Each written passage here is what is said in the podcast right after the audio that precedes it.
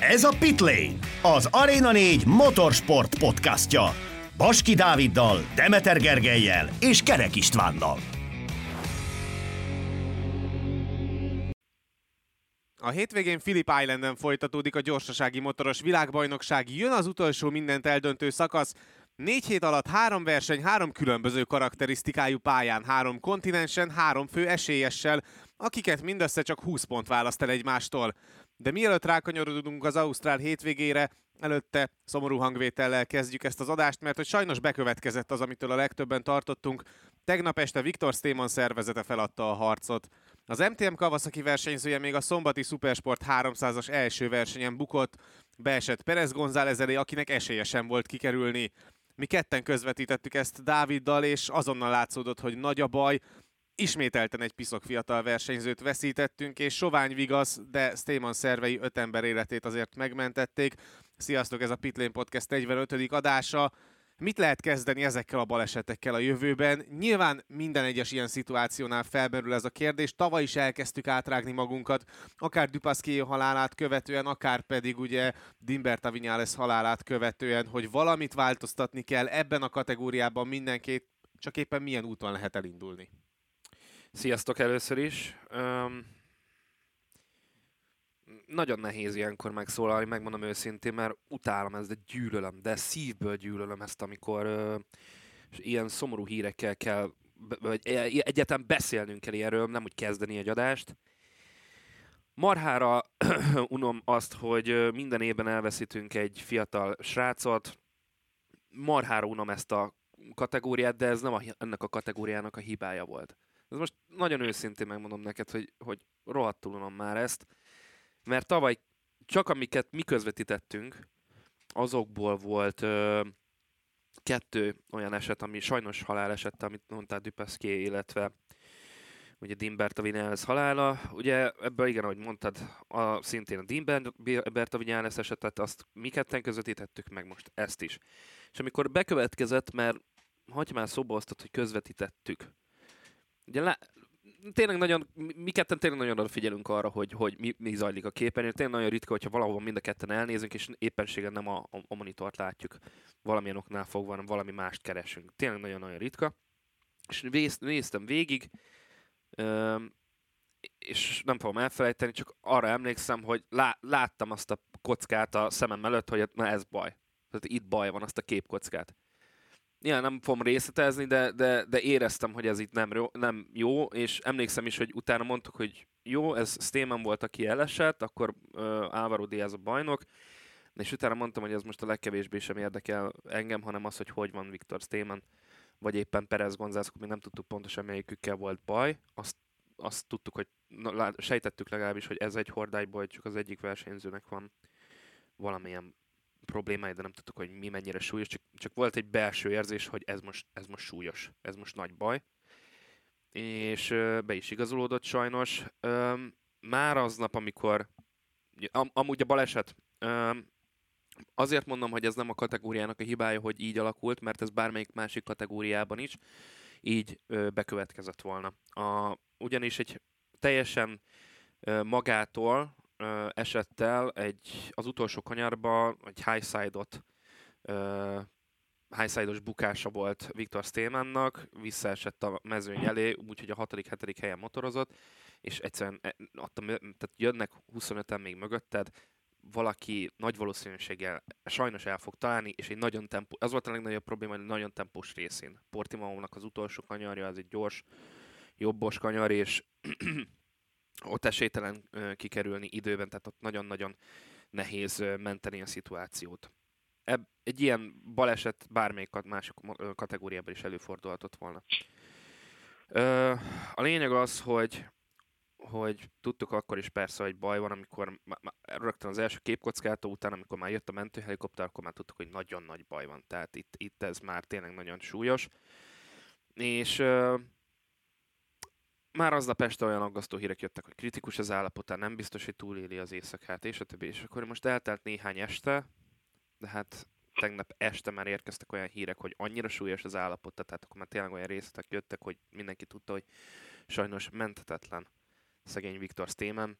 Úgyhogy 22 éves volt, 2000-ben született holland versenyző Viktor Steeman, és egy nagyon tehetséges, a bajnoki címért küzdött, nagyon sok győzelmet szerzett ebben az évben, és hát ez az egész motorsport számára egy újabb fekete nap volt, illetve hát nem is fekete nap, hanem fekete hét, mert nem csak Viktor Stémannal történt most egy ilyesmi bukás, hanem szinte kottára ugyanilyen történt Chrissy Rouse-szal a British Superbike-ban, erről beszéltünk ugye szintén az adás során, szintén egy highside-ot követő egy másik versenytársa nem tudta elkerülni. Szóval ez most a, megint az elmúlt egy-két hétben egy két halálos baleset versenypályán, két nívós bajnokságban, uh, unam, az az igazság, kell valami megoldás, de nem lesz egyszerű megoldást találni az ilyen bukásokra és az ilyen balesetekre. Ugye ezt az adást én szerkesztettem a szerkesztőségi szobából. Én nekem ilyen szempontból van előnyöm, hogy én látom, kicsit tudom lassítani, hogy megnézem, hogy pontosan mi is történt. Én azonnal láttam, hogy ilyen szempontból, hogy nem volt ugye nyilván visszajártásról, de vissza tudtam tekerni, de is láttam, hogy itt, itt komoly problémák lesznek. Um, amikor gyanúsan nem mutogatták nagyon sokáig, semmilyen info nem jött róla, akkor már lehetett, lehetett sejteni tényleg. Tehát, hogy ilyenkor azért megnyugtatásról legalább annyit ki adni, hogy magánál van, hogy megmutatják annyit, hogy valami megmozdul, hogy ilyesmi, de itt azonnal látszódott, hogy csak csúszott kifelé, és ugye a Speedweek cikkeiből tudunk csak tájékozódni, mert ugye ők voltak az egyetlenek, akik ezeket lehozták, hogy már a Szavicságban segédképre újra kellett érezteni. Elvileg mm, orrából, füléből, szájából már döltek az ér. Tehát sajnos itt már lehetett tudni, hogy igazából ez csak idő kérdése. Tehát amikor valakinek több helyen is kell fúrni a koponyáját, hogy csökkentsék ugye a benne lévő nyomást a kórházban, az, az nem egy jó előjel. És mindig, mindig nagyon rossz ez, amikor egy ilyen fiatal versenyzőt veszítünk el, az pedig pláne rossz, amikor egy igazi esélyest, egy többszörös futam győztestől kell így búcsút venni, mert ezért lássuk be, hogy Stéman például nagyon sokra vihette volna, mert tavaly még azzal a nagyon-nagyon rossz KTM-mel is tudott jó eredményekért küzdeni. Én pedig a Kawasaki nyergében majd megnyerte a világban. Tehát, hogy benne még nagyon-nagyon-nagyon sok volt, és sokkal többre vihette volna szerintem a szupersportban is, és akár utána a szuperbike is. Tényleg lehetetlen egyébként ilyenkor megfejteni. Ez a legrosszabb része ezeknek a sportoknak, meg ezt, amit mi szeretünk, mind a Superbike-ban, mind a GP-ben. Valahogy ezzel sose tud az ember megbarátkozni. Ez az a része, amit így mindenki tud, meg mindig ott van az embernek a agyában ott hátul, hogy ez bármikor bekövetkezhet, de amikor bekövetkezik, akkor így nem is számítunk rá, hanem hogy hogy ugye ez csak egy rossz állam, és már egyszer felkerünk, de, de nem. És ez a boly motorozás, ez, ez pedig írtózatosan veszélyes, pontosan emiatt. Ezt 2022-ben ezek a balesetek, amikor valaki beesik a pálya közepére, és jönnek mögötte, ezek túl lehetetlenek. Tehát, hogy itt nem is kell annyira nagy sebesség, ez akár 50-60-nál is tud halálos lenni, ha úgy találják el az ember. Igen, tehát például a Stémand esete pont az a szituáció volt, amikor teljesen mindegy, hogy milyen sebességgel érkezik meg a mögötte lévő motoros. Ugye pont az egyetlen olyan helyen találta telibe szegény szerencsétlen holland versenyzőt, ahol nem volt védve semmi által. Tehát ugye a sisak az nyakát már nem védi, illetve a bőrruha sem ér fel a nyakáig, tehát semmilyen szinten sem volt védve a nyaka. Nem, tehát pont ezért mondom, hogy ezeket a baleseteket, baleseteket egyik kategóriában sem tudták volna kikerülni, akár hogyha ugy, ugyanez például megtörténhetett volna a, Aragóniában a MotoGP-ben, amikor például volt a Nakagami. Beesett a mezőnyelé, így van. Így van, tehát ott is megtörténhetett volna, és ott nagyon örültem, hogy végül kikerültem mindenki Nakagamit, de egy kisebb tempónál, tehát egy 80-as tempónál is pont véletlenül nem tudja egyszerűen valaki kikerülni, mert nem látja, mert, mert egyszerűen blokkolva van előtt, tehát nem, nem lát ki a másik mögül, eltalálja a fejét, akkor Nakagami valószínűleg hasonlóképpen járt volna. Tehát ezek sok esetben nagyon nüansznyi dolgokon múlnak, és mindig csak a szívükre tesszük a kezünk, de most a hétvégén is, tehát volt ez a bukás, de volt, bocsánat, volt több más bukás is más kategóriákban, most nem akarok hülyeséget mondani, de azt hiszem a szupersportban is volt valami hasonló ö, bukás, ahol fogtuk a fejünket, hogy hú, megúszta, mert a hátán ment át, nem pedig a nyakán. Már nem emlékszem, ne arra de nem emlékszem ki volt az. De, de a lényeg az, hogy, hogy, hogy mindig összetesszük a kezünket, hogy hú, jó van, de ez százból egyszer valamikor be fog ilyen következni. Túli, a túl is eset volt. Ja, tényleg a túli. mentek neki, igen. Igen, túl is, igazad van. Igen, ott a második futamon. Igen, igen. De hát ott is érted, itt ott tesztük össze a kezünket, hogy fölállt utána a fin, jó, egy kicsit biceget, hú, megúszta. Jó, de neki meg már volt egy olyan baleset ebbe az évben, amikor amputálni kellett a lábúját. Tehát ő neki már tényleg szarában törve szerencsétlen, már, már tényleg ő is kapott eleget ebben a szezonban, és csak nüansznyi múlott az is. Tehát egy, egy, egy fél tized másodperccel később ér oda, vagy másképpen fordul el, vagy másképpen helyezkedik a mögötte jövő versenyző, akkor lehet, hogy ő is a nyakát találja, vagy ilyesmi. És ezzel ellen hogyan fognak tudni védekezni, erről van 85 adással ezelőtt is beszélgettünk, nem tudjuk megmondani egyelőre, hogy az ilyen baleseteket a jövőben hogyan fogják tudni elkerülni. Mert tök, amúgy, ha jól emlékszem, erre az évre, ugye a tavalyi Dean Bertavinyáleszes eset óta először kötelezővé tették minden egyes versenyző számára az, hogy légzsákos bőrruhában kell versenyeznie a 300-os kategóriának is. Tehát 2021-ben még nem volt kötelező mindenkinek az ilyen bőrruha. Ez az egészen elképesztő, Igen, hogy ez még... az egész kategóriáról egyébként elmondható, elmond. hogy egy őrület, ami ott van, és főleg ez a bolymotorozás, ez rengeteg veszélyt rejt magában. És ebből a szempontból egyébként ugye nagyon sokan próbálták hasonlítani ezt a kategóriát a Moto3-hoz, mert azért ott is alapvetően folyamatosan a szélárnyék csatáról beszélünk. Azt látjuk, hogy a mezőny nagyon-nagyon ritkán szakad mondjuk olyan szinten szét, hogy az első három helyezett versenyzőt egymás között is mondjuk két másodperc válassza el. Tehát ott is ugye megvan folyamatosan ez a feszült versenyhelyzet, de a Dorna például nem biztos, hogy ennek kapcsán, de vizsgálja annak a lehetőségét, hogy a Moto3-ban 500 köpcetis motorokat láthassunk 2027-től, ez lehet megoldás egyébként erre a szituációra szerinted, Geri? Nem. Alapvetően itt a itt valami olyan megoldás kellene, amikor leesik a verseny, hogy köré fújódjon fel valami légzsák, ilyen párna, ami felfújja az esetleges ütéseket, ami egy másik motor jelent adott esetben.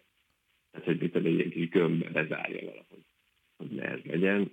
Um, ez az 500 köbcentis irány 2027-től ezt próbálgatják, mert hogy ezt a Dorna szerint egyre nagyobbak a versenyzők, és ezzel például tehát nem férnek el a hármas motoron. A gond ezzel csak az, hogy az 500 köbcentis motornak még nagyobb ereje, még nagyobb nyomatéka lesz. Pont ezt nem fogja kijövelni, amit ki kellene. Mert a korábbi kétüteműeknél például ugye az jellemző volt, hogyha hibáztál, akkor utána nem tudtál hogy visszazárkózni, és ez egy picit felszabdalta a mezőn. Valahogy ezt kellene megérteni. Csak akkor meg igazából a kis kategóriáknak az eszenciáját veszed el azzal, hogy megszűnik ez a bolymotor, ami miatt szeretjük, hogy hatan fordulnak be egy kanyarba, utolsó pillanatos, utolsó körös csatákat hoz, rengeteg-rengeteg verseny. Valahol ezt vesztenék el vele. Az 500 köptetes irány, hogy most még többet, még, még gyorsabbak lesznek kanyarban, még gyorsabbak lesznek egyenesben. Ezt nem hiszem, hogy bármit meg tudna oldani, mert nem fogja egyszerűen tényleg, ami a lényege lenne, valahogy felszabdalja jobban a mezőnyt, még jobban büntesse a hibákat olyan szempontból, hogy leszakadja többiektől, és ne tudja azonnal visszazárkozni, nem fog bele.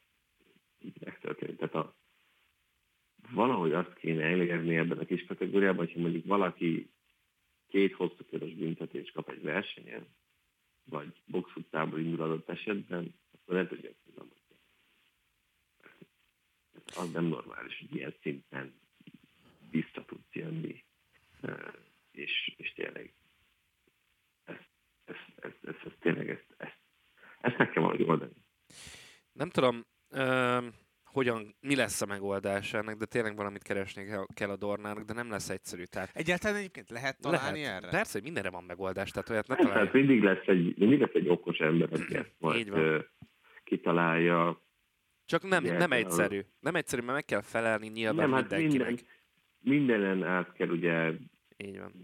menni, uh, rengeteg teszt van ilyenkor, csak hogy nem tudom, hogy például ez a technológia amit mondjuk én is mondtam, hogy egy ilyen körbefújódó valami legyen a versenyző körül, amikor leesik a motorról.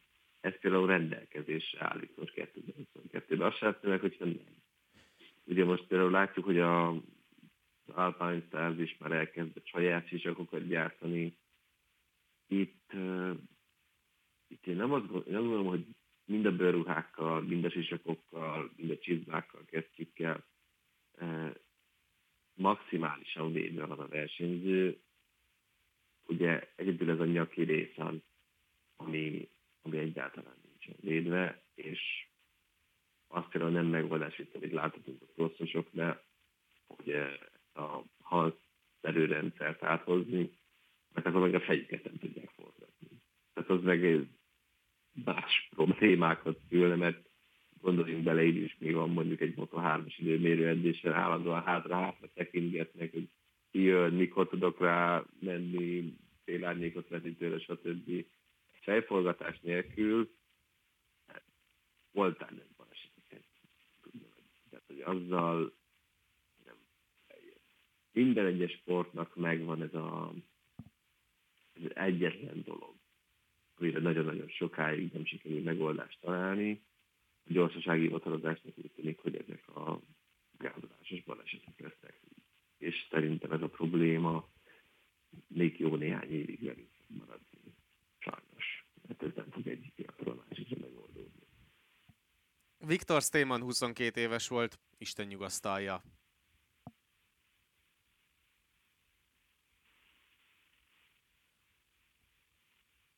Az előző adásban nem sikerült feltétlen minden esemény szálon végig menni, amin szerettünk volna, úgyhogy most pótoljuk ebből a szempontból a lemaradásunkat. Ugye kezdjük Tom Buscemos esetével, mert ugye a Táj Nagy díjon kikerült egy videó a Twitterre, még a 2019-es Táj Nagy díjról, ahol Tom Buscemos és a vezetőmérnöke hát elég érdekesen cseréltek eszmét egy versenyszituációt követően. Ugye az volt az alaphelyzet, hogy Tom Buscemos kiesett arról a futamra egy mérnöki hibának köszönhetően, és aztán amikor ezt szóvá tette ennél a vezetőmérnöknél, akkor hát az egyszerűen fogta, és először fejbeverte kézzel, aztán pedig meg meg is rugdosta, és állítólag ugye Buszémos elmondása szerint ez még csak egy eset volt a sok közül, és ugye a videón is csak az első két ütés látszik, utána, hogy mi történik a garázs falai között, az ugye már a sötétségnek köszönhetően nem feltétlen rajzolódik ki a néző elé, és ezen kívül egyébként ugye ezt a mérnököt ezt követően még ugyanúgy alkalmazta a pedok, mert hogy ő volt John McPhee egyik mérnöke, és azóta természetesen már őt is kirúgták, ahogyan azt a két Husqvarnás csapattagot is, akik ugye nem tudták, nem akarták elengedni ugye Adrian Fernandezt, és hát ezzel pedig ugye korábban az egyik időmérőjét tették tönkre a spanyol versenyzőnek. Elkezdenek kiesni a szekrényből ezek a csontvázak, és egyre meredekebbek ezek a történetek, mert hogy már azt is nehezen tudtuk ott, és akkor feldolgozni, amikor ugye kiderült, hogy Adrian Fernandezzel mi történt ugye ott a, az időmérő edzés szakaszában. Ez a buszémoszos videó, ez pedig tényleg maga a döbbenet. Hát ez... Igen, hát ugye azért hoztuk be ide ezt az Adrian Fernandezes vonalat, mert hogy pont a Husqvarnánál ez a trió, tehát hogy akik Adrian Fernandezzel, akik ez az a bérnök, aki megverte Buszémoszt, tehát fogalmazhatunk, hogy amióta megverte alapvetően, ők így közösen együtt dolgoznak a garázs egyik oldalán. Tehát azért itt az ilyen, hát hogy fogalmazzuk kérem, nem a legéresebb késeket szedte össze a fiókból Max Biaggi, hogyha fogalmazhatunk így. Igen, így azért egészen más megvilágításba kerül az a gondolatsor a Biaggi-nak, amikor ugye még a Péter Ötlel történő szópárba, illetve pereskedés során azt hozta fel folyamatosan, hogy hát igen, én választom ki az embereket, én fizetem őket, én vállalok értük felelősséget. Jó, de semmi, tehát hogy Biaggi viszont tök jól reagált. Persze. Azonnal kirúgta őket, ahogy lehetett, de nyilván most még ez az emberke ott lesz a Ausztrál díjon biztosan, ugye Malájon is ott lesz arra már nem emlékszem, de hogy nem tudták azonnal kiszedni, mert nyilván ilyen gyorsan nem tudod helyettesíteni, mert kellenek vízumok, oda kell utazni, stb. stb. stb. Tehát, hogy most még ott lesz a pelokban, de utána valószínűleg soha többet a büdös életben fogjuk látni, aminek szerintem, szerintem nagyon-nagyon kell örülni. Minden egyes ilyen kirobbanó botrány egy idő után elindít egy pozitív folyamatot. Láthattuk ezt adott esetben a MeToo kampánynál, hogy ott is egy valami elindult, és utána jöttek sor, folyamatosan a történetek, és elindult egy jobb irányba az egész történet. Szóval remélhetőleg itt is valami hasonlót fogunk látni. Az érdekes tényleg az, hogy ez, a, ez, a, felvétel három három év alatt ez nem került ki. Nyilván ez annak is köszönhető, hogy nem volt a táj nagy díj. Hát jó, de Twitter volt, Buszémosz volt. Twitter volt, csak ugye azon a táj nagy díjon volt az, amikor a Márkeznek volt egy óriási high még pénteken vagy szombaton, ami után az is csoda volt, hogy motorra tudott ülni, igen, pénteken volt, szombaton motorozott már, és végül ugye egész jó kvalifikációt tudott összerakni, végül vasárnap pedig benyerte a futamot, amivel a, a világbajnoki címet is behúzta. Tehát, hogy ezért, és gondolom utána meg ezt a felvételt én úgy tudom, hogy ez Buszémosznak egy barátja készítette alapvetően, és nyilván ő pedig nem akart rosszat Buszémosznak. Mert ő is azt mondta, hogy azért nem hozta ezeket fel, ami megint csak egy borzasztó történet. Mert ugye féltette a 2020-as ülését. Így van. Így van, amit egyébként végül el is veszített. Igen. Tehát, hogy ugyan, ugyanúgy nem kapta meg. Igen, mert utána kezdett el SSP 300-ozni. Így van, tehát a CIP Green Power ugyanúgy bocsánatot kért mindenkitől, ugye BRG is azonnal, amit megtudta ezt, ezt a mérnököt, kirúgja, egyébként nevet nem mondunk, de aki szeretne a Husqvarna csapatnak a weboldalán megtalálja a fiatalembert, nem épp a John McPhee stábban, nem a legszimpatikusabb, de ez nem csak egy magánvélemény. És nagyon-nagyon régóta tetokban van, és az eddig nem derült ki róla, hogy ő ilyen, ilyen durván dolgozik a versenyzőkkel, de ez is felháborító egészen elképesztő, hogy ilyen egyáltalán megtörténhet. Tehát, és az, amit már mondtál, Geri, meg talán te is, Isti, hogy ez csak egy eset, amit tudunk mik azok, amikről még nem tudunk akkor, mert ugye Tom Buscemos is elmondta, hogy hát igen, ez, ezt láttátok, ez van hát reméljük, hogy most kiderül majd sok másik eset is. Igen, erre akartam uh, utalni, hogy remélem, hogy nem csak, tehát ugye a Tom Buscemosnál már, már fölösleges több más ilyet keresni, de biztos, hogy volt nála ilyen, de hogy más, ilyen kis srácoknál, biztos, hogy más csapatoknál is van ilyen. Tehát tuti biztos vagyok benne, hogy nem ez az egyetlen ilyen helyzet vagy szituáció, mert akkor, hogyha csak egy ember lett volna, szerintem mindenki oda ment volna, hogy hello, te mi a francot csinálsz itt ezzel a gyerekkel? Tuti, hogy van más is, más mérnök, és ez az elkeserítő és elszomorító,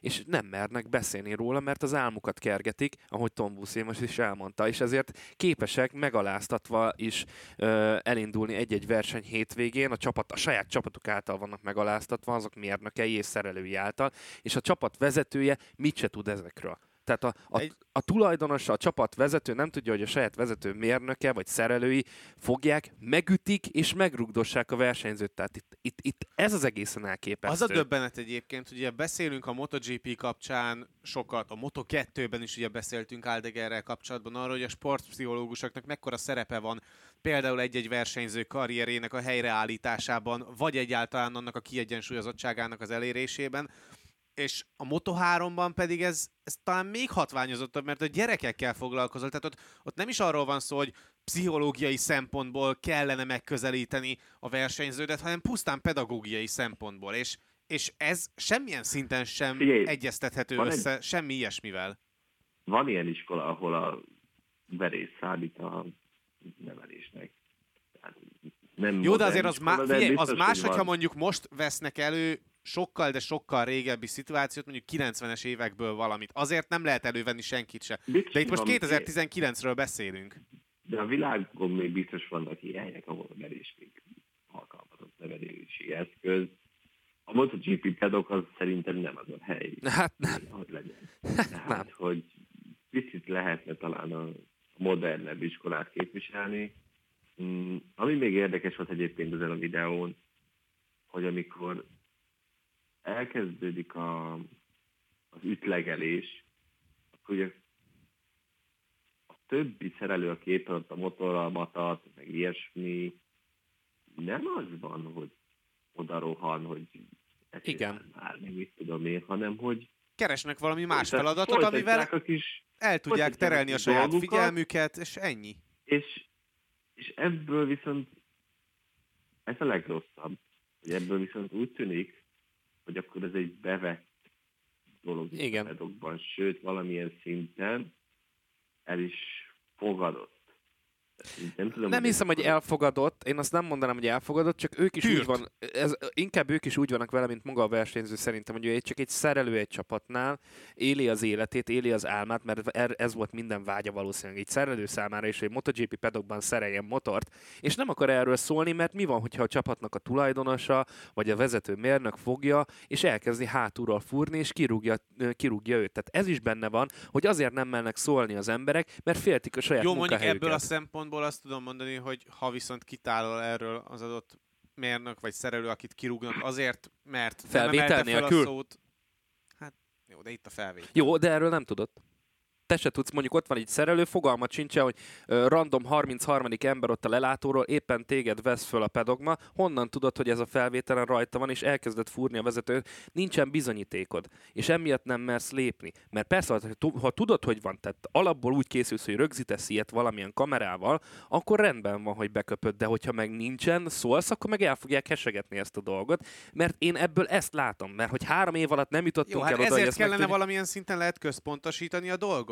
És akkor itt megint eljutunk arra a helyzetre, amit ugye már beszéltünk korábban, hogy versenyzői szakszervezet. Uh-huh. Szerintem a legjobb reakció az Aleix Espargaróé volt, aki mondta, hogy nagyon-nagyon-nagyon-nagyon felhúzta magát, mikor meglátta ezt a felvételt, és azonnal írt a dornásoknak is, beszélt Carlos Espelétával, hogy ez nem normális, és mondta, hogy igen, innentől kezdve komolyan el kell gondolkodni azon, hogy kell egy versenyzői szakszervezet, mert ez, ez tényleg nem normális. Tehát, hogy ilyeneket nem lehet megtenni, és ezt a versenyzők sokszor elmondták, hogy ők a bohócok, fogalmazunk úgy ebben a cirkuszban, és nélkülük ez a cirkusz, ez nagyon csúnyán a földbe tud állni. Bizonyám. Úgyhogy, úgyhogy ezt nem szabad elfelejteni a Dornának sem, és szerintem tényleg ideje most elkezdeni foglalkozni ezzel a versenyzői szakszervezettel, mert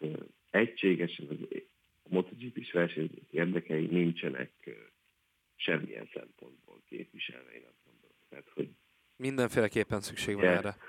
igen, tehát, hogy de idén is többször volt olyan, amit a versenyzők az újságíróktól tudtak meg, Igen. tehát, hogy ezt így, ezt így nem szabad hagyni. Valamit tényleg muszáj lesz kezdeni ezzel. És bár Aleix Espargaróra azt szoktak mondani, hogy nagyon ö, hirtelen indulatú versenyzőről van szó, tehát hogy ami a szívén, az a száján, meg az arcára kívül.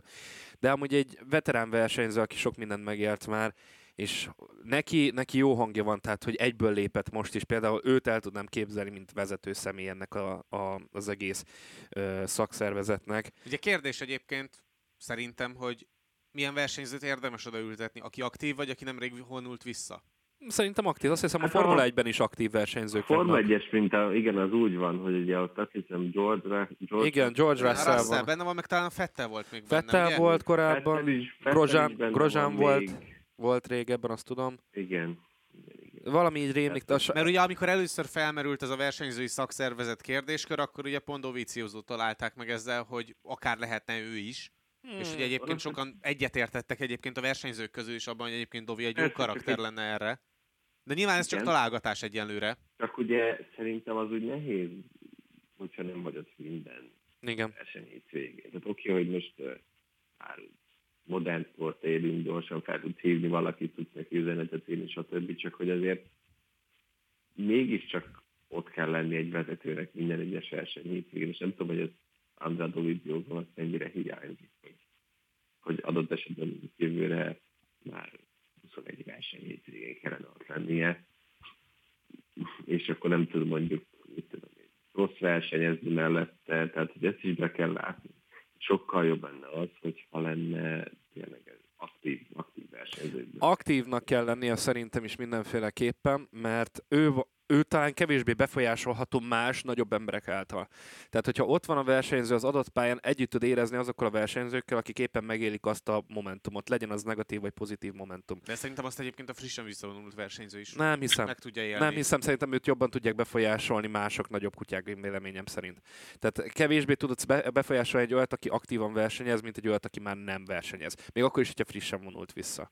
Ez az én vélemény. Lehet, hogy nincsen igazam, de, de ettől függetlenül ez az én véleményem, hogy kevésbé lehet befolyásolni egy olyan személyt. Mert valljuk be, ez kőkemény politika onnantól kezdve, amikor te leteszed a sisakod, és, Figyelj, és valakit képviselni akarsz, valakiket. Igen, tehát hogy itt, itt, ügyes szónoknak, ügyes politikusnak, eh, és, és ügyes diplomatának is kell lenni így, hogy ne csak elvakultan az egy oldalú érdekeket néz, tehát hogy ez, ez nehéz, és mondjuk lehet, hogy vannak túl szenvedélyes versenyzők ilyen szempontból a, a pedokban. Tehát, vannak olyanok, akik... Igen, tehát nehéz megtalálni azt a kimértséget, amivel így el lehet lavírozni a két fél között, és valahogyan figyelj, közelebb hozni az álláspontokat. Most, most például Aleix Espargaro egy tök jó karakter, de szerintem pont emiatt a hirtelen felindulása miatt, meg, meg hogy milyen Mhm. temperamentumos, szerintem ő erre nem alkalmas, hogy közelebb hozza az álláspontokat. Ő Igen. pontosan arra a vonalra tud felülni, amit te is mondtál, hogy nem biztos, hogy jó, vagy Geri mondott, hogy nem biztos, hogy jó az, hogyha elvakultan csak az egyik oldalt nézed. Márpedig Aleix Espargaro vélhetően így állna hozzá a dologhoz. Most Nyilván nem- próbálkozom egyébként gondolkozni azon, hogy ki lehetne ez ilyen megfontolt, kimért. Mondjuk egyébként Casey Luca Stoner. Marini, ne, Luca Marini nem lenne egy rossz.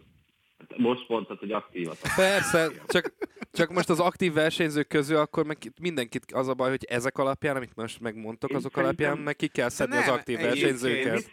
én vicc nélkül mondtam a Marinit, hogy szerintem ő ugye ez a picit ez a lassú gyerek vagyok, de azért van sok gógyim. Ugye ő, őróla mindig azt mondják, hogy ö, zseniálisan el tudja magyarázni a gondolatait, jól ki tudja fejteni, az újságírók imádják, tehát ha feltesznek neki valami technikai kérdést, Zárkó. jól kifejti.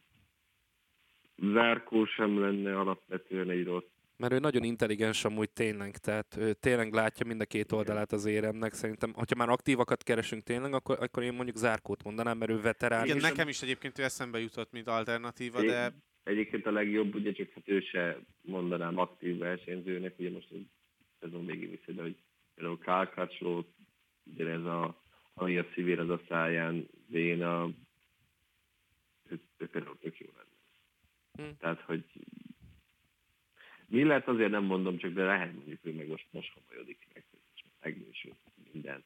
Úgyhogy valahogy én igen, őket- egyébként ez a Zárkó Miller vonal nekem tetszene, Mhm. csak hát nyilván Zárkó már vagy Brad van annyira Brad érett, Binder is Miller egyelőre Brad még Binder is nem. adott, adott esetben szerintem egy jó választás lehet. Brad Binder is jó, igen. Igen, igen, Igen, igen, igen. igen. tehát hogy Meg jól meg tudja fogalmazni, amit szeretne, tehát ugye ilyenkor arra is gondolni Pontos, kell, Igen. hogy, hogy, hogy milyen kimérten, milyen ö, Igen, hogy artikuláltan, Meg milyen, hogy milyen ajtós túl szóhasználat. rontasz-e a házba, vagy tudod Igen. -e, hogy kell megfogalmazni az adott gondolatot, hogy, Igen. hogy azzal el is érd a célodat, és ne csak a saját kis álomvilágodból kilépve hozd fel a problémát. Viszont a jövő évi versenynaptárral kapcsolatban hasonló felhördülésre egyenlőre nem lehet számítani, mert ugye a 22 versenyes határon belül vannak, ami ugye a jelenlegi megállapodás szerint a maximális verseny hétvége lehet egy szezonon belül.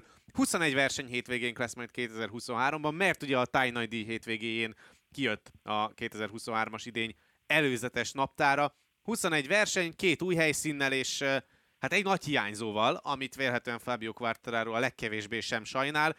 De úgy még mielőtt nagyon-nagyon belemennénk ebbe a naptárba, hogy tetszik nektek egyébként ez a kialakítás, illetve a teljes versenynaptár 2023-ra? Geri? Alapvetően nekem nincsen vele semmilyen szempontból problémám. Ez a 21 versenyes bővítés, nekem még mondhatnám azt is, tehát én azt érzem, hogy talán kevés, és én szívesebben néztem volna ezt a 22-t, tehát hogy arra gondoltam volna a naptárban, de gondolom próbálják folyamatosan emelgetni majd ezt a versenyszámot, hogy mégse az legyen, hogy egyszer csak 20-22-re megy.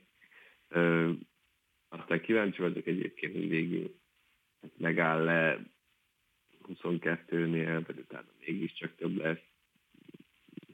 Nehéz egyébként olyan szempont, lehet, hogy azért nem merték bevállalni a 22 versenyt, verseny hétvégét, mert ugye ne felejtsük, a jövőre jönnek a sprintfutamok, tehát az már egyébként 44 versenyt jelentene. Így is a 21 verseny azt jelenti, hogy királykategóriának 42 futam összesen. Ami azért így hirtelen, még ha csak féltávosig is a sprint verseny elég soknak hangzik, de ez az India irány, ez nekem nagyon-nagyon tetszik. Most Kazasztán is egy új piac. Nyilván ott is tudjuk, hogy ott azt azért vállalták be ezt mert hogy onnan a pénz biztosan jönni fog. 24-re úgy tűnik ugye, hogy érkezhet mondjuk akár Szaudarábia is még ide, tehát hogy egy picit elmegyünk most ebbe a minél több pénzt hozzunk be. Hát valahogyan be kell hozni azokat a bevételeket, amik kiestek az elmúlt évekből. Hát abszolút, és tényleg az nem lett meg, hogyha mondjuk a kazak, meg a, a szaudi pénz, és aztán beszéltük korábban, hogy több lenne az, amit ők kifizetnek a versenyrendezés jogáért, mint mondjuk teszem azt Phillip Island, vagy Aragon fizetett korábban. Bevételszerzés. Egyébként a pályákkal így ránézés nekem nincsen problémám, szerintem minden új helyszín egy újfajta ízt ad egyébként a MotoGP-nek, ami, ami egy tök jó dolog. Ugye van viszonylag egy két pólusa ennek az naptárnak, hogyha megnézzük a dátumokat, illetve a sorozatos terheléseket, mert hogy a szezon eleje viszonylag foghíjas, a szezon vége az viszont rettenetesen zsúfolt, ugye az utolsó 10 hétben 8 versenyt fognak majd rendezni, ehhez képest pedig a szezon eleje hát elég ritka. Igen, ugye találgattunk, mert ezt nem tudjuk nyilván, de arra gondolunk mi, hogy ennek köze van ahhoz, hogy a Formula 1-es naptár hogyan néz ki. Ugye nagyjából egyszerre jött ki a kettő naptár, és azt tudjuk, hogy 2023-ban 24 fordulója lesz a Formula 1-nek, ebből három amerikai helyszín. Tehát elképesztő mennyiséget fog menni a négy kerekűeknek a csúcs kategóriája jövő szezonba, és az az időszak, az a május-június, amit viszonylag ö, foghíjas, hogyha te szavaiddal élek, itt a MotoGP naptára, az ennek köszönhető véleményünk szerint, mert tele van tűrve mindenféle versenyen a Forma 1, tehát ott jóformán hetente vannak versenyek Európán belül. Tehát emiatt úgy gondoljuk, hogy ennek is köze van ahhoz, hogy így alakult ez a naptár, és a szezon végére pedig hát tényleg be van sűrítve oda minden. Nem lesz egyszerű ezt megoldani, csak az idei szezonból kiindulva látjuk, hogy mennyire hektikus időjárás volt, jóformán ezeken a tengeren túli helyszíneken, mióta eljöttünk Aragóniából, nem tudtuk megmondani, milyen időjárás lesz. És most, most nagyjából ugyanabban az időszakban fogunk még több ázsiai versenyen Ezt akartam mondani. Ezt akartam mondani, hogy Japán, Indonézia van itt a végén, Ausztrália ugye bekerült, és azt mondanánk, hogy ó, Ausztrália az nem ö, szél lesz. trópusi. Hát jó, szél plusz eső. Ma most, most én olvastam valami olyasmi időjárás jelentést egy, egy helyi lakostól, hogy, hogy állítólag eső is lesz a, a, a szél mellett, szóval nagyon jónak néz ki az időjárás. Szóval a lényeg az, hogy még nem is trópusi Ausztrália, ettől függetlenül azért el, eléggé hektikus időjárás tud lenni, leginkább általában a szél miatt, de hogy még erre rájön az eső. De minden lényeg az, hogy Japán, Indonézia, Ausztrália, Tájföld, Malajzia. Ez az öt hely, és akkor még előtte ott van India. Mert Indiában nem tudjuk, hogy milyen lesz. Ami, nem emlékszem, mert tíz éve ezelőtt voltak ott De egyébként ö, ö, most- ö, Forma 1-es versenyek, hogy milyen volt az időjárás. probléma szerintem itt inkább a zsúfoltság az, ami kérdéses. De- de- mert az időjárás az olyan, hogy oké, okay, ott, ott, ott, ott, Jó, ott de nem, tudod meg, de nem tudod megrendezni a versenyt. Mondjuk vagy a sprint versenyt, vagy a főfutamot, Dehogy ak- nem, Meg nem. kell rendezned. Meg, le, meg lesz az rendezve, érted? megoldják. megoldják, Igen, jó, valahogy oké, de A GP futamot én nem látom, hogy bármilyen szinten is elengednék. Legfeljebb akkor úgy módosítják esetleg a verseny hétvégét, amire szintén kevés esélyt látok, hogy mondjuk akkor a Moto3-at, Moto2-t egy kicsit kevésbé hangsúlyosra veszik, hogyha tényleg annyira drasztikus az időjárás.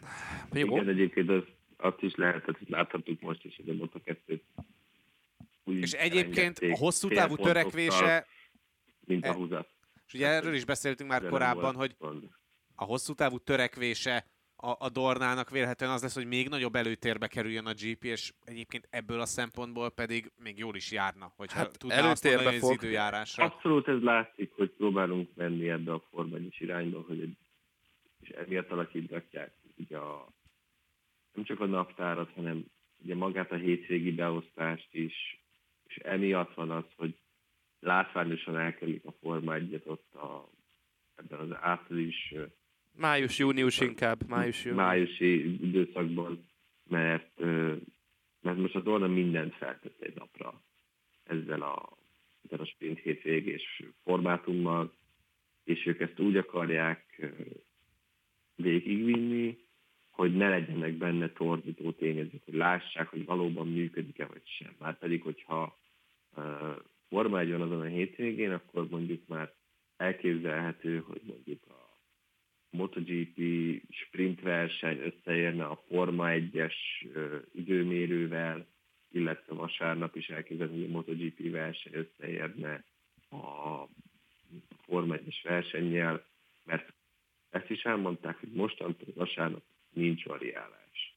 Tehát fixen a MotoGP lesz az utolsó verseny mindig. Utána se Rookies Cup nincsen, se Moto-E, semmi más nincsen már, hanem ez lesz a fő, fő, fő, fő esemény. Igen, meg egyébként már csak Ezt azért is, próbálják mindenféle szempontból most erőltetni. már csak azért is erőltetik egyébként szerintem ezt, mert rettenetesen rossz látni, hogy mondjuk egy ö, MotoGP-s futam után a Moto erre teljesen kiürül gyakorlatilag a teljes pálya. De És egyébként a Moto2-re is elmondható ez, hogy lemegy a GP, például vasárnap, ugye voltak olyan futamok ebben a szezonban is, amikor ugye a királykategóriás verseny előbb volt, mint a Moto2-es, és akkor azt láttuk, hogy oké, okay, a GP-n viszonylag telt ház van, vagy legalábbis... elárulom, elárulom neked, hogy a betetik reggel fél kilenc, akkor se lesznek többen. Jó, de Hát akkor legalább lehet azt mondani, hogy, hogy ott még nem érkeztek meg, Ez nem, stb. nem, stb. nem, le, leszar, leszarják ők a motó eltenni őket, meg azt, hogy a Rookies Cupon nincsen néző. Csak úgy, menjen, ha, csak úgy menjen haza a, a Senki. néző, hogy, hogy, Így van. Hogy, hogy- szépen hogy- fel van építve, és megkapta igen, az egész megkapta, napos megkapta csúcsot. a, a tűzijátékot, a nagy tűzijátékot. Így van, a MotoGP-t megnézte, nagyon jó lesz neki, ugyanez lesz szombaton is.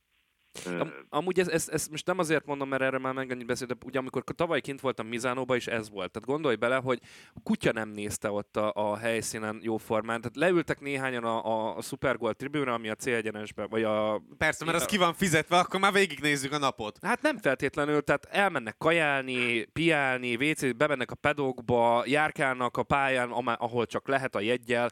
Nem feltétlenül érdekli őket akkor éppen az, a, hogy a kis kategóriában, de ez amúgy igaz a négykerekűekre is. Tehát én saját tapasztalatban, amikor jártam mondjuk VTCC-re, VTCR-re, nem feltétlenül érdekelt az, hogy mit tudom én, megy éppen, mert volt olyan hétvége, hogy az Endurance kétkerekű világbajnokság ment 8 órás verseny Szlovákia ringen.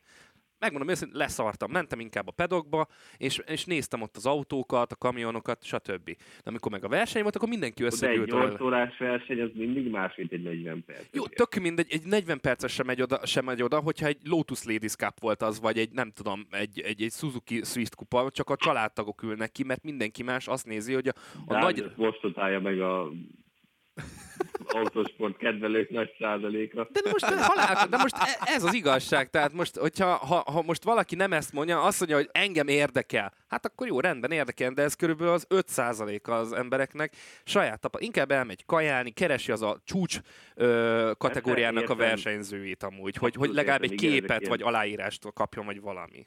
Ezek ilyen előétel per felszopó jellegű Így van, így van, így van, így van.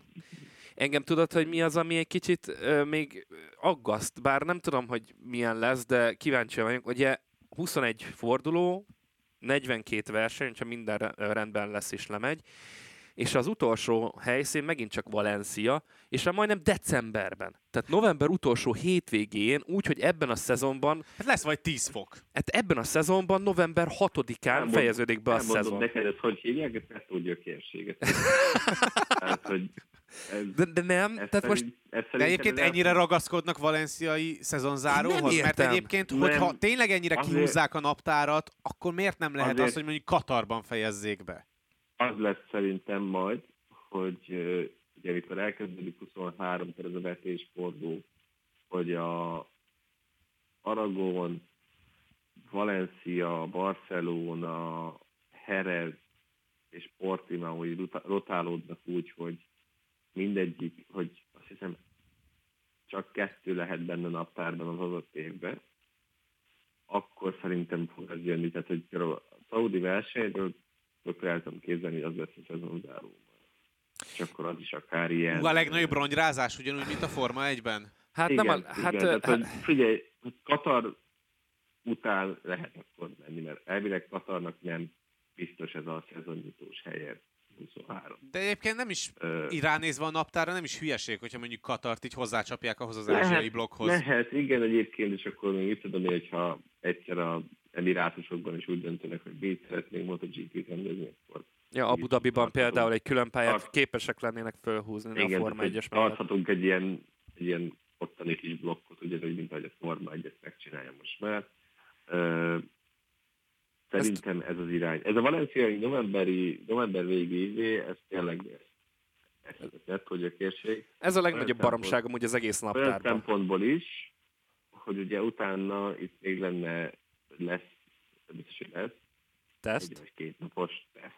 Igen. Tehát, hogy abból nyerjél ki bármiféle adatot, hogy ott a 10 fokban, 8 Es, fokban, 5 esélytelen, esélytelen. fokban, Hát hogyan működik a motor, ne, semmi haszna. semmi. Hát azt a, e- semmit nem tudsz ezekből kinyerni. Tehát rengeteg verseny, nem csak a MotoGP-ben, hanem Superbike-ban is elmondják, hogy elmennek külön tesztelni a Superbike-ban januárba, és mi van? Szakad az eső, hideg van, és egy métert nem tudnak menni. Tehát beleölnek egy rahedli pénzt, hogy oda utazzanak, a semmiért. Tehát baromság az egész, úgy, ahogy van az elejétől fogva. Úgyhogy én ezt a valenciai GP-t ezt rohadtul nem ide tenném, mert ennek semmi értelme. Persze, amúgy egy dolog miatt A hagyomány. a hagyomány, miatt hagyomány meg hogy rengetegen látogatnak ki Valenciába, és mindig ugye rengeteg a Rossi szurkoló is volt, hiába Spanyolország, hogy ment, a, ment ott is, hát a idézőjes rongyrázás, tehát hogy ott legalább tényleg volt egy nagy tömeg, kigyűlt, és akkor szépen be lehetett, vagy le lehetett zárni a szezon. De, de basszus kulcs, november végén? Tehát, hogy ne vicceljünk már, tehát ez, ez tényleg egy baromi egy A hülyeség. japánok is, lát, a japánok is látod végigülték. Jó, a, de értem, de az más. Hát ezek spanyolok, tehát e- ezek a meleghez vannak szokva, nem a 15 spanyolok fokú. is, figyelj, a spanyolok is. Na, így ott élnek basszus abban az országban, tehát azért tudják, hogy azért Jó, de néha van kimenni, hideg. de jó, de kimenni, az más. Egy az helyszínre is ott fagyoskodni. Az mondjuk, mm, az, az, az látszik, hogy spanyol helyszíneken egyébként alapvetően egész sokan kín vannak. Valenciánban pedig mondjuk jelenállás szerint úgy néz ki, hogy több esélyes lesz még a MotoGP VBC-be is több esélyes lesz év végén, tehát biztos, hogy megint nagy fiesta lesz. Ami érdekes lehet még, hogy tényleg mi lesz a Mizánó Mugello duóval, mert ö, jövőre nem sikerül megtölteni Mugello-t, akkor szerintem lehet, hogy ott is elkezdődik egy ilyen szállódás. És akkor ugye... Nincsen két olasz helyszín, csak egy, és akkor, csak akkor meg megint visszacsökken a naptár alapvetően. Tehát, hogy ez is egy érdekes, hogy most ha elindulunk 21-re, akkor innentől visszalépni viszont szerintem már nem szabad, mert akkor viszont ugye a tévétársaságok is elkezdenek majd egyből vinyálni, hogy hát de eddig hát most de te mondtad. fizetünk. De te mondtad, hogy, hogy jön majd Szaudarábia meg... például. Tehát de egyébként ugye... meg, hogyha ég a ház, bocs Dávid. Igen, de hogyha de... kikerül egy... Akkor bármikor be lehet húzni érted? egyébként a helyükre a kimaradók közül valamelyiket. Tehát én nem látom azt, hogy mondjuk ugye átállnak majd erre a két spanyol helyszínes per éves naptárra, és akkor mondjuk, hogyha kiesik valahol egy futam, akkor nyilván a másik két kimaradó mindig... spanyol helyszínből bármelyiket bármikor be lehet dobni. Abszolút, egyébként az is benne lehet, igen. Tehát ez is egy Tehát vannak biztonsági opciói a, a Dornának, ahova nyúlhat egyébként igen ma, nagy magabiztossággal. Mondjuk... Ráadásul ugye Spanyolország esetében igen jó nézőszámmal is, tehát azért az sem mindegy feltétlenül. Hát ugye most azért ezt erősen nem beszéltünk, hogy a következő naptár, vagy a következő szezon naptárából hiányzik egy helyszín, ami az elmúlt években ott volt. Aragónia. Tehát te is, te magad kerested, emlékszem tisztán, hogy hol van, hol van de sehol nem teheted, és nincs is benne. Nem, én kérd, azt kérdeztem konkrétan, én vagyok hülye, vagy tényleg nincsen benne Aragón a Vagy jókor kérdezted, mert épp vezettem, és így fogalmam nem volt, hogy most mi a helyzet, de nem volt benne, és nincs is benne a naptárban Aragónia, úgyhogy egy spanyol helyszín már kapásból kiesett, lejárt a szerződés, és nem kötöttek újat. És ehhez kapcsolódik egy olyan mellékes sztori, hogy a Navarrai pálya, ami volt Superbike helyszín például tavaly, az 70 millióért lett felépítve, azt hiszem euróban 70 millióért, most eladták a tizedéért, 7 millióért a British Superbike, nem is tudom már kiének azon belül melyik szervezetének vagy cégének. A lényeg az, hogy, eh, tehát, hogy, hogy vannak olyan pályák, amik bizony csődölnek be, úgy, hogy lényegében zsírúj versenypályák. Nem mentek sokat Navarra. Nem, Tehát nem. Ugye tavaly volt beugró helyszín konkrétan, Így van. a Superbike van. Így van, és, me- és nem is... De Finno, ugye ez megtörtént Finnországban, és ez benne van. Igen, nincsen finn. Tehát ugye ezek a pályák, amik úgy volt, hogy debütálnak majd ebben az évben, vagy a következő években, ugye nincsen Finnország, se jövőre, se valószínűleg soha büdös életben nem lesz már, és úgy tűnik, hogy ezek alapján, ugye úgy volt el, előzetesen, hogy 2023-tól rendez Magyarország MotoGP verseny. Ez nem fog megtörténni. Ez nem fog megtörténni, mert nincsen benne a naptárban a magyar versenypálya, tudjuk nagyon jól, hogy mi a helyzet, legalábbis sok, aki olvassa a híreket, meg így, így utána jár a dolgoknak. Ö, nagyjából annyit tudunk mondani, amennyit látunk, nincsen egyelőre semmi az asztalon, nincsen lefektetve semmi a pályából, úgyhogy ö, nem tudjuk, hogy mi lesz vele, de hogy 23-tól nem lesz magyar nagydíj, az biztos. Viszont 2022-ben is lesz már Philip Island, és akkor szerintem kanyarodjunk is a hétvégi Ausztrál nagydíjra. Mert egy hétvégén ismét egy nagy visszatérővel bővül a gyorsasági motoros világbajnokság versenynaptára. Ugye sokat beszéltünk már róla, de most így két nappal kezdés előtt jobban belelátunk a dolgokba. Pénteken neccesnek tűnik az időjárás az erős szél miatt, szombaton, vasárnap viszont már egy kicsivel jobb lehet a szituáció. Ugye mindegyik nap a szél egyébként az, ami meghatározza az aktuális verseny napnak a lebonyolítását, illetve a sorrendjét. Mit gondoltak így elsőre? Kinek feküdhet igazán ez a pálya, ki az, aki a legnagyobb esélyekkel, vagy éppen a legkevesebb veszíteni valóval fordul rá erre az utolsó három futamra a világbajnoki esélyesek közül, és akkor most tényleg a világbajnoki esélyeseket vegyük alapul, tehát a top 3-at. Ö... Matematikailag még Darkónak is van esélye, nem? Igen, az top 7-nek van, de Igen, akkor... ezt már megbeszéltük a múltkor. Csak én lelettem tolva a, már a Miller miatt is, hogy, hogy esélyesnek tartom még őt is. Mondjuk de... vicces egyébként, mert Miller is pont így nyilatkozott a héten. Tudom, hogy... tudom, de engedjük el, én elfogadtam. Ja, nyilván a sónak szólt. Tehát persze, hogy a sónak szólt, tehát esélye nincsen nyilván. Én is csak így mondtam azt, hogy... hogy... Figyelj, egyébként mm, tényleg kíváncsi leszek.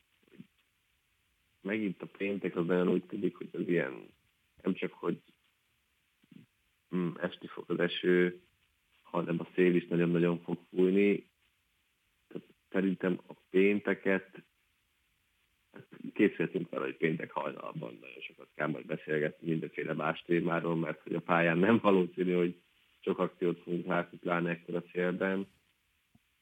Ugye most szombaton is megint csak szeles időjárás lesz, de mondjuk más tempódás nagyon úgy tűnik. Ami nagyon-nagyon be fog kavarni ezeknek a MotoGP motoroknak.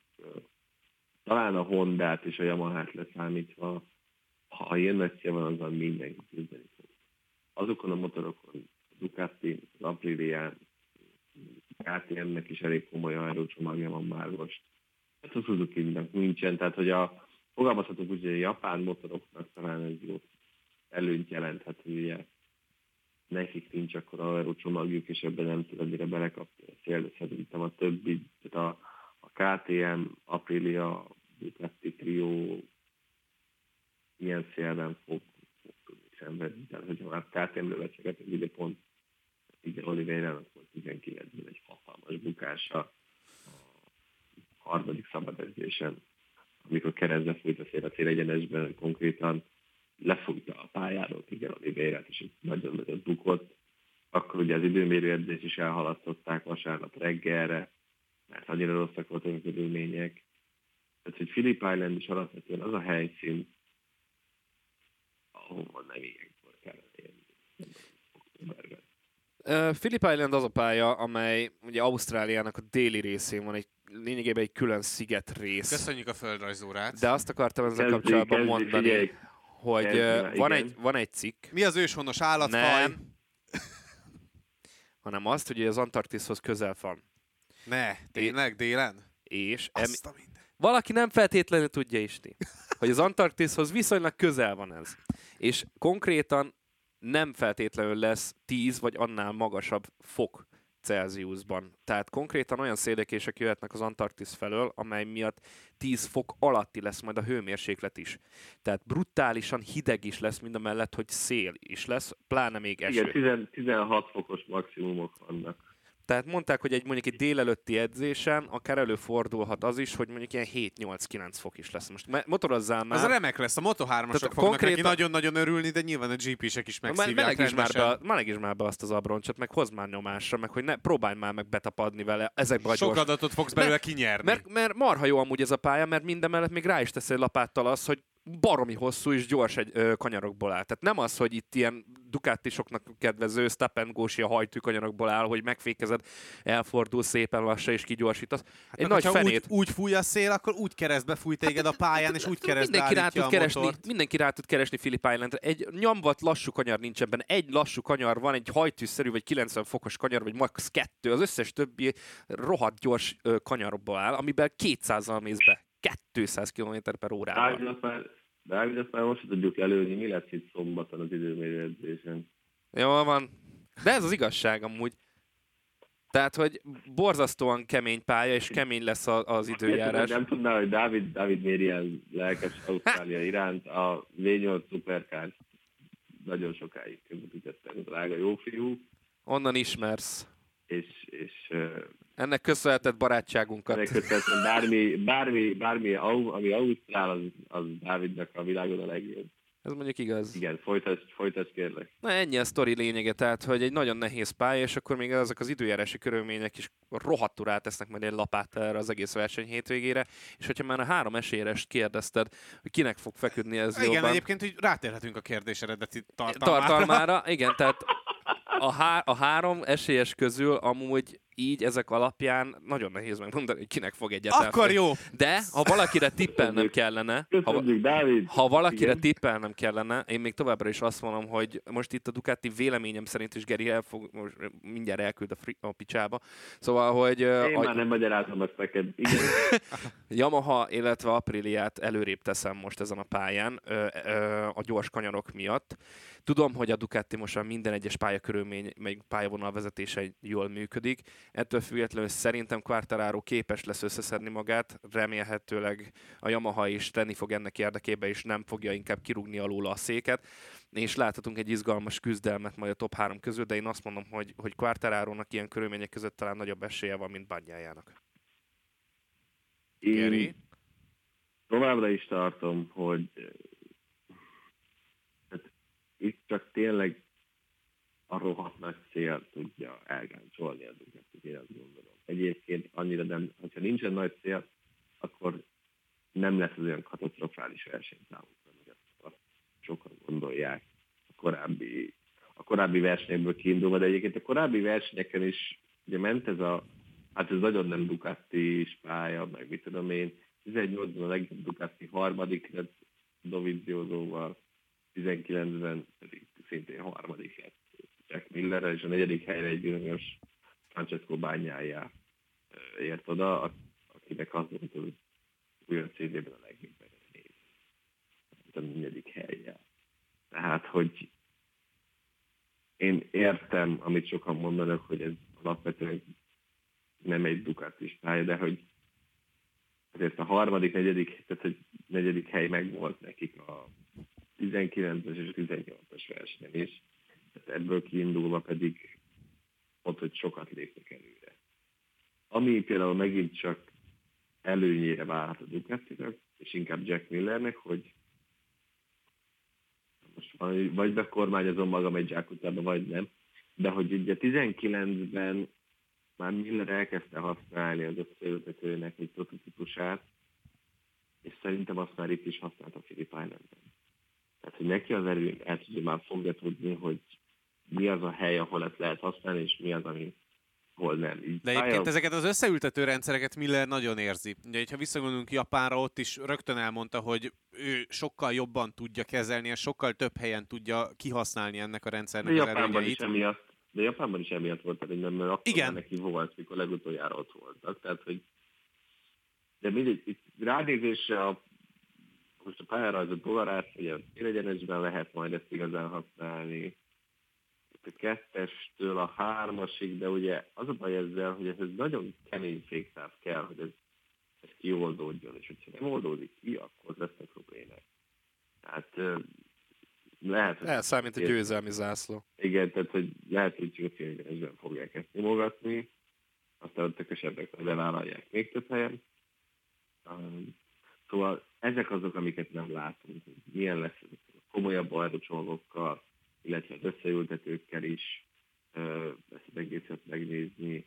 Ugye Quartararo-nak nincsen jó emléke innen, neki a 19-es verseny, tehát most csak, az esélyesetet nézzük meg. A 19-es versenye az nagyon hamar véget ért, ugye Petrucci teste ütötte ki Quartararo a motort abban az évben, tehát hogy neki két hanyarig tartott a Philip Islandi verseny 19-ben, Ugye Bányai negyedik lett, az volt tényleg a legjobb eredménye abban az évben, és hát Alás Eszpárgára pedig a tizedik helyen érkezett be, ami azért volt csak csalódás, mert hogy ugye bizonyos Andrei Jánó, nem mondjuk Jánó mindig jól ment, ugyanazzal az apríliával viszont a hatodik helyet tudta elcsépni.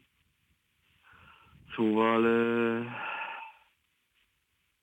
ha ez alapján nézegetem, akkor akkor azért bajban lehet tényleg Quartararo, hogy neki versenytapasztalata MotoGP-s motoron innen, hát nem sok volt.